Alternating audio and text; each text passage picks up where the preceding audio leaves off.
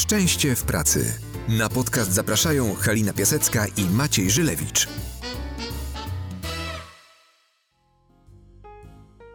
Cześć Gosiu. Cześć Halinko. Bardzo Cię miło mi dzisiaj powitać. Bardzo się cieszę, że przed nami ta rozmowa, e, bo jesteś osobą bliską naszemu sercu, e, sercu, emocjom, umysłowi, gdyż jesteś mm, osobą, która z nami firmie współpracuje już tak naprawdę sporo lat.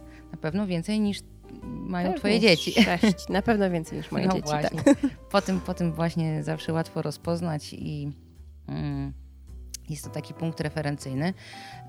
Ym, czyli Gosia Bochińska dzisiaj ze mną porozmawia o szczęściu w pracy, o tym, czym to szczęście w pracy jest dla Ciebie, ale mo może najpierw zacznijmy od początku, czyli jesteś troszkę moją koleżanką po fachu, bo e, absolwentką psychologii, e, a też osobą, która na samym początku e, jak się poznałyśmy, zainteresowaną wspieraniem ludzi, pracą trenerską, konsultacjami, ale też osobą, która miała bardzo szeroko otwarte oczy, bo przyszłaś do nas na staż i popatrzyłaś, co Cię interesuje w ogóle w tej pracy psychologa w biznesie i nie tylko. I może, może mm, sama najlepiej opowiesz o tym, jak to poszukiwanie szczęścia w pracy, bo wydaje mi się, że jesteś osobą, która bardzo świadomie też poszukiwała swojej drogi w tym, kim chce być we współpracy z nami i w ogóle jako ekspert, ekspertka. E, powiedz, jak to było, od czego to się zaczęło? To muszę chyba cofnąć się do tej psychologii, o której wspomniałaś, Mhm. czyli zawsze mnie to interesowało. Skończyłam studia w Wielkiej Brytanii i tak naprawdę potem ten biznes był taką odpowiedzią na moją potrzebę badania, co ludziom gra w duszy, ale na szerszą skalę. Mhm. To mnie do dzisiaj bardzo interesuje. Natomiast, e, tak jak mówisz, e, za- zajęłam się razem z Tobą też tym szczęściem w pracy i, i czasem mm, widziałam, że można pójść trochę w głąb e, każdej relacji, którą ja nawiązuję.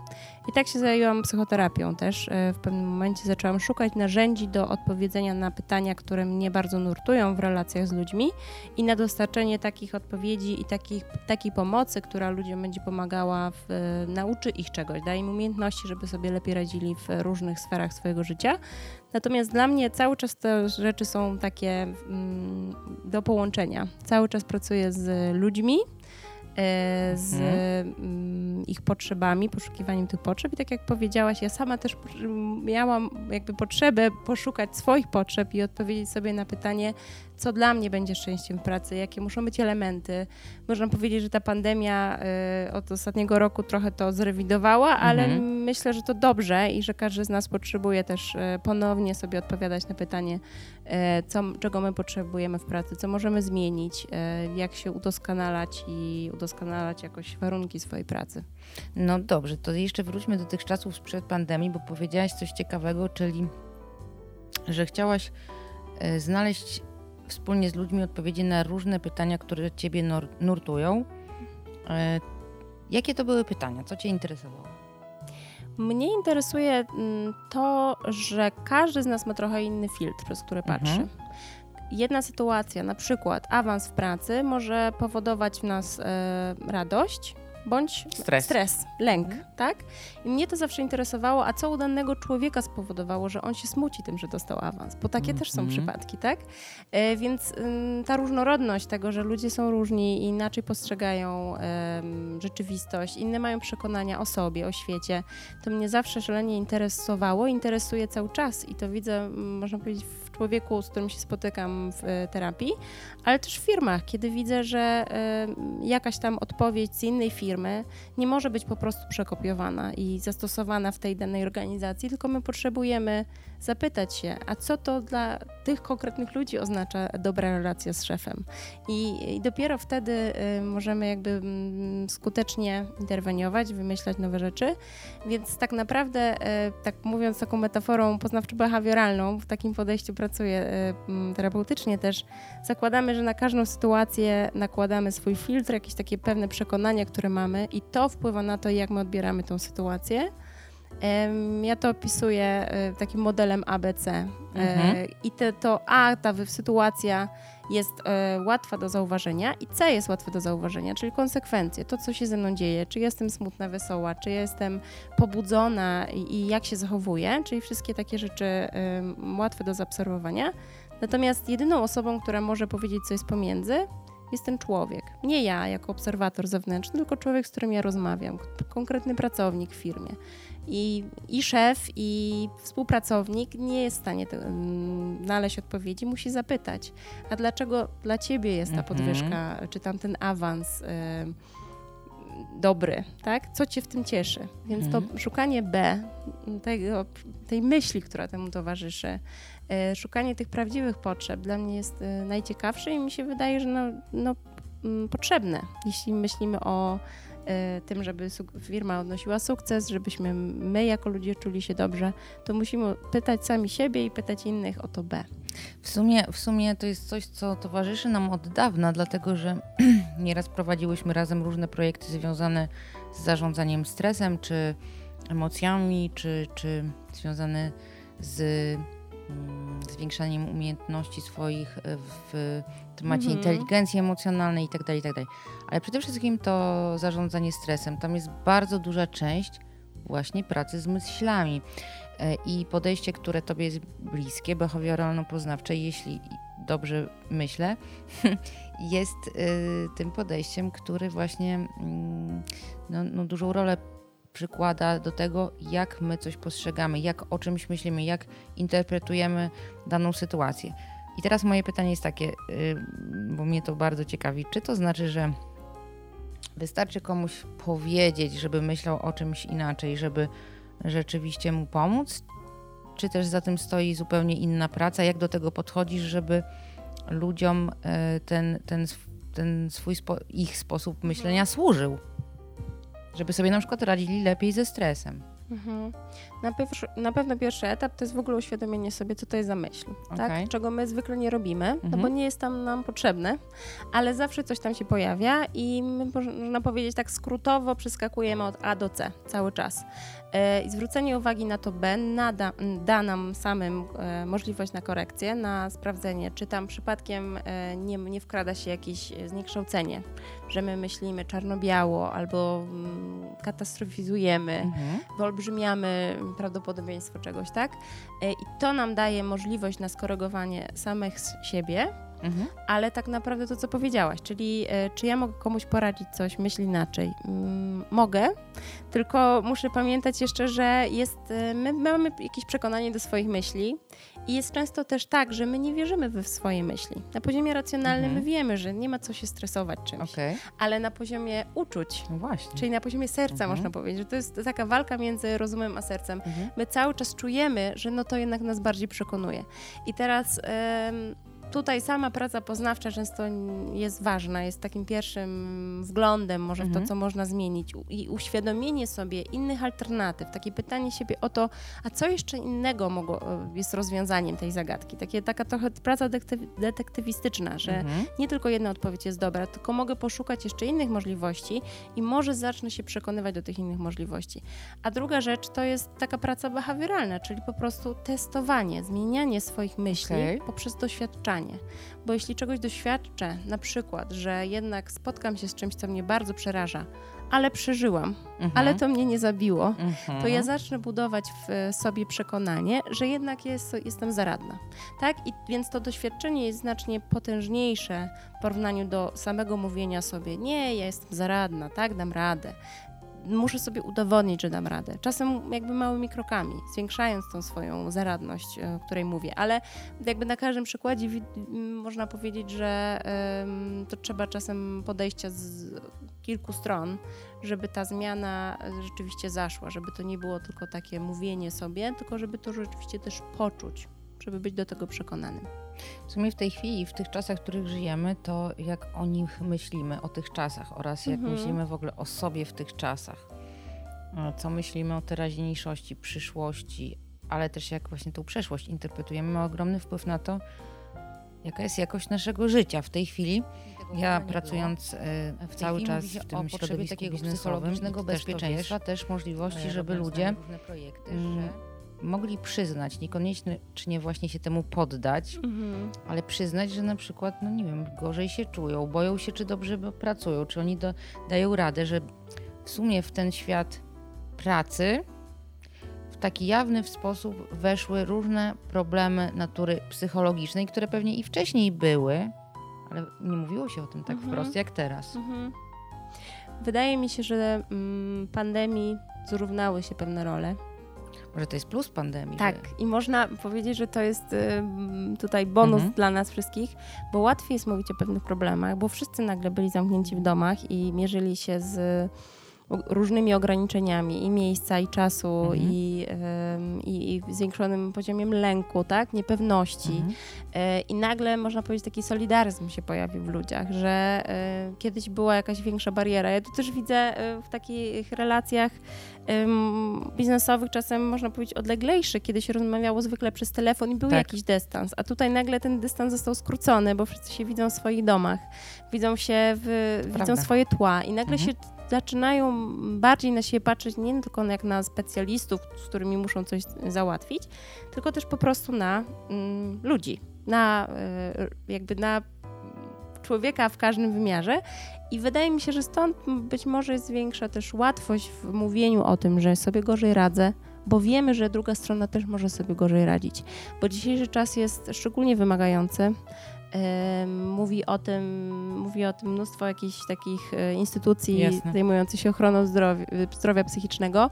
I wydaje mi się, że do ludzi, do ludzi zaczęło to docierać, że to nie są tylko osoby, które sobie gorzej radzą emocjonalnie z czymś, tylko każdy z nas Tak. może sobie gorzej emocjonalnie radzić. To jest zupełnie w porządku, bo są takie czasy i okresy w życiu, że człowiek może sobie gorzej radzić.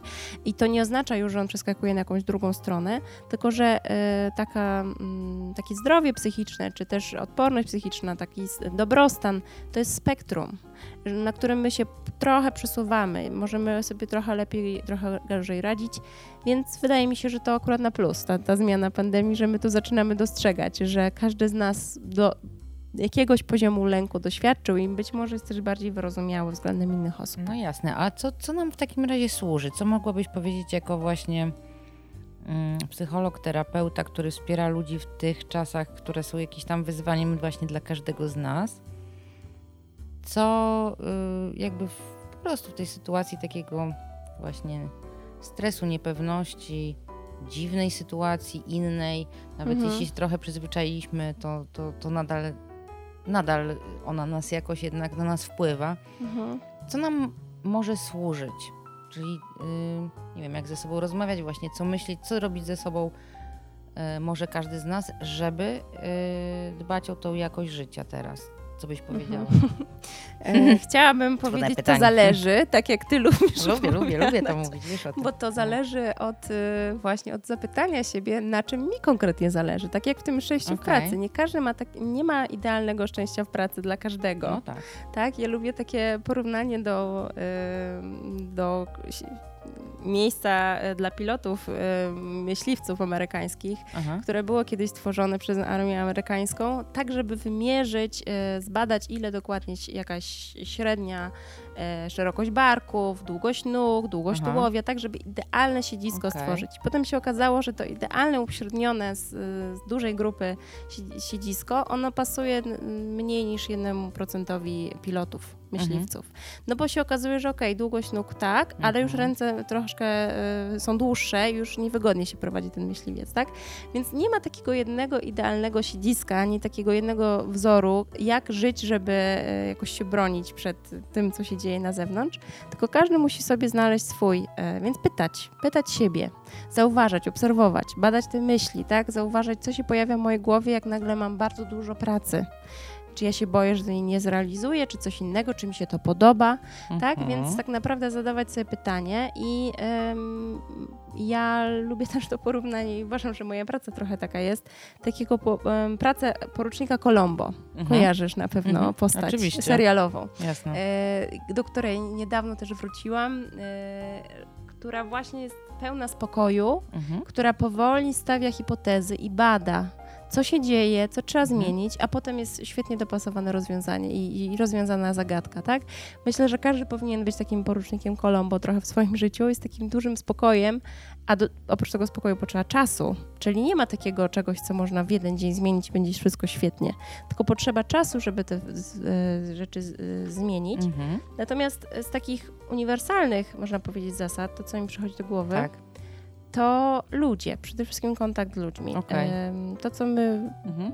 widzimy bardzo dobrze w Mhm. pandemii, też, że to jest zmienione, te kontakty się rozluźniły, które e, nie są na, a te, co są na online, to też są trochę inaczej przez nas odbierane. Ale y, my na pewno potrzebujemy, my jesteśmy istotami społecznymi, potrzebujemy innych ludzi Jasne. do przeżywania, do radości, do inspirowania się innymi. I wydaje mi się, że to mm, większość ludzi em, powinna jeszcze bardziej poszukać swojej możliwości, żeby się z kimś, em, z kimś porozmawiać, z kimś się zbliżyć. E, I też badania pokazują, że ludzie w dużych grupach e, zgrani żyją dłużej, tak? Można sobie zdrowiej, więc można sobie pomyśleć, że to jest taka najlepsza inwestycja w nasze zdrowie i somatyczne, i psychiczne. Ale już dawno temu, y, badając tą tak zwaną osobowość odporną na stres, mówiło się o tym, że jednym z czynników jest to, że ta osoba ma jakieś wsparcie społeczne w jakiejś albo grupie na przykład przyjaciół, albo grupie ludzi, z którymi dzieli wspólne hobby, e, albo po prostu grupa, z którą się identyfikuje, że to jest, że ona jest częścią tej grupy i że to jest jeden z czynników, który wyróżnia te osoby, które sobie lepiej Mhm, niż inni radzą dokładnie. ze stresem. Akurat tu chodziło o to po prostu na poziomie zdrowia, czyli nie, płac- nie płacą wysokich kosztów na poziomie zdrowia za to, że mają, nie wiem, stresującą pracę, czy też, y, no, o, głównie o tym. y, Tak, mają taką mowa. siatkę wsparcia, prawda? Tak, tak, Mhm. tak, tak. Jeden z trzech czynników właśnie wyróżniających taką osobowość odporną na stres. Dobrze, to teraz ja jeszcze wrócę troszkę y, do tego Twojego rozwoju zawodowego i poszukiwania szczęścia w pracy, bo Mhm. oprócz tego, że teraz y, pracujesz terapeutycznie i wspierasz też nas w projektach właśnie dla dużych organizacji, gdzie ta pomoc psychologiczna jest potrzebna, e, to mm, wcześniej wspierałaś y, naukowców. Y, Opowiedz trochę o fundacji, Mhm. e, którą mam na myśli. W- tak się stało w moim życiu, że właśnie za, a propos siatki społecznej, Mhm. e, znalazłam się w gronie osób, które, których pasjonowała nauka i popularyzacja nauki i razem z grupą tych osób w 2016 roku założyliśmy Fundację Polonium, która ma na Mhm. celu łączyć polskich naukowców, którzy pracują na całym świecie. Jest to o tyle wartościowe według nas, e, że ci ludzie mają olbrzymi potencjał, e, a gdzieś tam mają to połączenie jeszcze z Polską i można wykorzystać ich wiedzę, ekspertyzę, miejsca pracy, w których oni są, e, żeby stworzyć coś razem, żeby oni ze sobą poznając się, tworzyli coś nowego, jakieś nowe, przełomowe odkrycia. E, Więc celem jest łączenie tych polskich naukowców e, i ja się w to zaangażowałam, można powiedzieć, pełnym sercem. Założyliśmy e, razem fundację z, właśnie z, z grupą moich znajomych i potem jakby idąc trochę tym tropem, o którym mówiłam, takiego pytania się, Mhm. co trzeba, jaka jest potrzeba, zrobiłam właśnie z kilkoma osobami badanie naukowców, między innymi najpierw grupy fokusowe, potem takie badanie e, internetowe z bardzo wielu krajów, e, żeby zobaczyć, co dokładnie mm, tych naukowców charakteryzuje, co ich e, łączy, co ich różni, Mhm. jakie mają potrzeby, jak chętni byliby do nawiązywania współpracy z innymi Polakami, którzy pracują za granicą bądź w Polsce. I zauważyliśmy dzięki tej, temu badaniu, że naprawdę ludzie bardzo chętnie się włączą w coś nowego i mają, w tej diasporze jest olbrzymi potencjał, którego tak naprawdę Polska jako kraj nie wykorzystywała. E, I my jako fundacja chcemy tą lukę wypełniać, więc fundacja mm, cały czas działa. Ja już y, przez parę lat jeszcze potem byłam w Radzie em, Fundacji. W tym momencie e, zrekrutowaliśmy dużą grupę o- osób, która bardzo prężnie działa i bardzo serdecznie im za to dziękuję i są wspaniali. Mhm. E, I w tym roku też ruszyliśmy z 2020, tym, Mhm. co właśnie się skończył, Mhm. z też taką bazą naukowców online, która się nazywa Polonium Network. Okej. Więc jeśli ktoś pracuje bądź e, poszukuje do pracy też naukowców e, na jakieś pozycje badawcze, to to jest też miejsce, gdzie może znaleźć naukowców, którzy być może pracują za granicą, ale chcieliby dołączyć do, Pols- do, do pracy w Polsce. Mhm. E, więc to jest też takie miejsce dla pracodawców, dobre. Więc cały czas nam to, ta mm, idea przyświeca, żeby łączyć i dzięki temu połączeniu coś nowego tworzyć. Mhm. Dobrze, to, to, to, to jest jeden ten obszar, a drugi obszar to jest to, to co wspomniałaś też wcześniej, czyli tutaj już jest też yy, powiedziane o tym, co lubisz robić, czyli badać. Mhm. Bo, bo pracując z nami sporo prowadzisz badań, które nawet dzisiaj rozmawiałam o tym z e, Maćkiem Żelewiczem, czyli moim wspólnikiem, że, że ostatnie badania, które robiłaś dla nas w ramach projektu dla jednego z naszych klientów, bardzo zostały docenione i, i, i no, mamy wspaniałe informacje zwrotne. Masz jakiś do tego dar, lubisz to. Co w tym lubisz?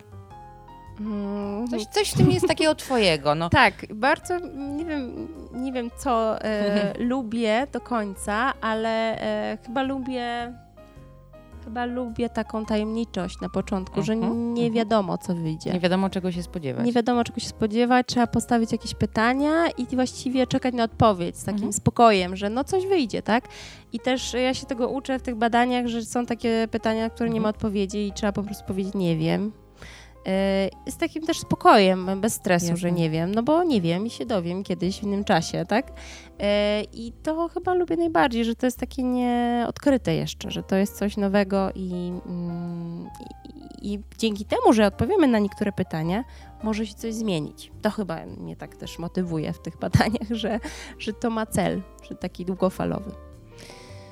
No to Gosiu, co ty byś powiedziała, co to jest dla ciebie to szczęście w pracy? Bo tutaj jawisz się jak y, po prostu, nie wiem, osoba y, o tylu talentach i, i robiąca bardzo ciekawe rzeczy. Co ty uważasz, co jest twoim szczęściem w pracy teraz, kiedy, kiedy już wielu rzeczy doświadczyłaś, podjęłaś jakieś wybory, trochę bardziej siebie znasz w tym świecie Mhm. zawodowym? Jak, Szczęście jak byś w to pracy określiła? to na pewno jest stan, czyli coś, co, Mhm. o, co trzeba, o co trzeba zabiegać. Aha.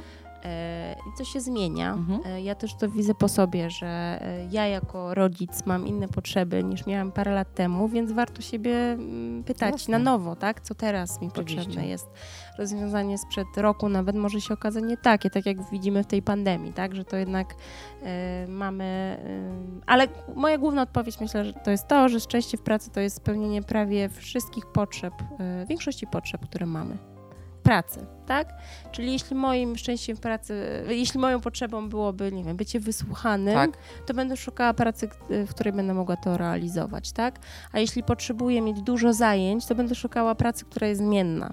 Ja na przykład to bardzo lubię w swojej pracy, że ona jest bardzo zmienna. Wiem, Mhm. że to jest jedna z moich potrzeb, że musi się, e, musi się coś nowego dziać, że ja Mhm. potrzebuję e, zmiany, a jak tej zmiany nie ma, to ja sobie sama ją tworzę. Zmiany i trochę takiego odkrywania właśnie. Tak, prawda? tak, Też- że to jest jakaś dla mnie zawsze niespodzianka, co tam będzie, ale właśnie ta e, zmienność tego środowiska pracy, miejsca pracy, z którego się pracuje, to e, jakby jest e, też, myślę, że może pokazać niektórym, ja to widzę po sobie, ale też u wielu osób, że to my tak naprawdę możemy sobie pozmieniać. To my Mhm. możemy sobie tą pracę trochę Mhm. inaczej zorganizować i myślę, że tu się zg- zgadzamy obie co do tego, że no, to szczęście w pracy to my sami powinniśmy dbać, a nie czekać, Oczywiście. że ktoś inny nam to stworzy. E, Ja mam też doświadczenie, nie wiem, bycia na kwarantannie w tym roku No i nawet właśnie. przestawienie sobie kanapy na drugi koniec y, salonu może być dużą zmianą, bo nagle jakby trochę Inny- dynamika inny życia jest inna, prawda? Jej. Więc nawet czasem trzeba w takich, e, można powiedzieć, ograniczonych warunkach, żeby sobie szukać zmiany. I w pracy przede wszystkim, bo, e, bo my musimy mm, najpierw odkryć, jaką potrzebę potrzebujemy spełniać e, i starać się tak sobie poukładać tą pracę, żeby to nam pasowało. Mhm. A co, co, co uważasz teraz jest jakby najwyż, największym wyzwaniem dla ludzi w kontekście szczęścia w pracy? Mówisz o tym, że, że powinni szukać kontaktu, mieć tą świadomość Mhm. potrzeby relacji społecznych, czy coś jeszcze, w, bo w kontekście szczęścia w pracy właśnie powiedziałabyś, że jest istotne e, teraz, kiedy, kiedy no, pandemii mamy ciąg dalszy. Mhm. Mm, To tak, tak jak mówisz, te, te relacje. Wspomniałam je wcześniej i myślę, że w kolejnych, e, że tak powiem, pokoleniach, które będą wchodziły na rynek pracy, one będą jeszcze ważniejsze e, i jeszcze trudniejsze może do osiągnięcia. Mhm. A druga rzecz to to chyba takie przejście z rzeczy pilnych na ważne. Okej. E, co jest dużym wyzwaniem w dzisiejszym Mhm. czasie, y, czasie i e, chyba też w tym czasie internetowym. Trzeba mieć dużo, du, silną wolę, żeby sobie pewne bodźce ograniczać, e, żeby nie wpadać w tą pułapkę e, rzeczy tylko pilnych, tylko e, Mhm. rzeczywiście zastanowić się, co, na co muszę zarezerwować czas i co powinno mnie długofalowo motywować, a nie tylko w tym w perspektywie tygodnia. Czyli w sumie też taka świadomość właśnie tego, co jest ważne i co wybieram. Mhm. Tak. No właśnie, a, a potem realizacja tego nie zawsze jest prosta, e, bo mamy swoje nawyki i, i wchodzimy w jakieś te przetarte ścieżki. No niemniej od tego, od tego warto zacząć, czyli wiedzieć w ogóle na co się chce postawić, co jest najważniejsze teraz. Mhm. I być może ten czas pandemii też właśnie pozwolił ludziom zadać sobie ważne pytania. A te ważne pytania to też ważne odpowiedzi, które dostajemy, które zostają już dla nas. E, ważne odpowiedzi, które dotyczą też naszego szczęścia w pracy. Dokładnie tak. Słuchajcie, e, trzymamy kciuki za zadawanie sobie ważnych pytań, za odnajdywanie ważnych odpowiedzi. Tobie, Gosiu, dziękuję za wszystko to, co tutaj dzisiaj nam powiedziałaś. E, Zostajemy z tą inspiracją. Dzięki wielkie. A ja Was zachęcam do e, polubienia naszego podcastu, subskrybowania, polecania i do usłyszenia następnym razem. Dzięki. Szczęście w pracy.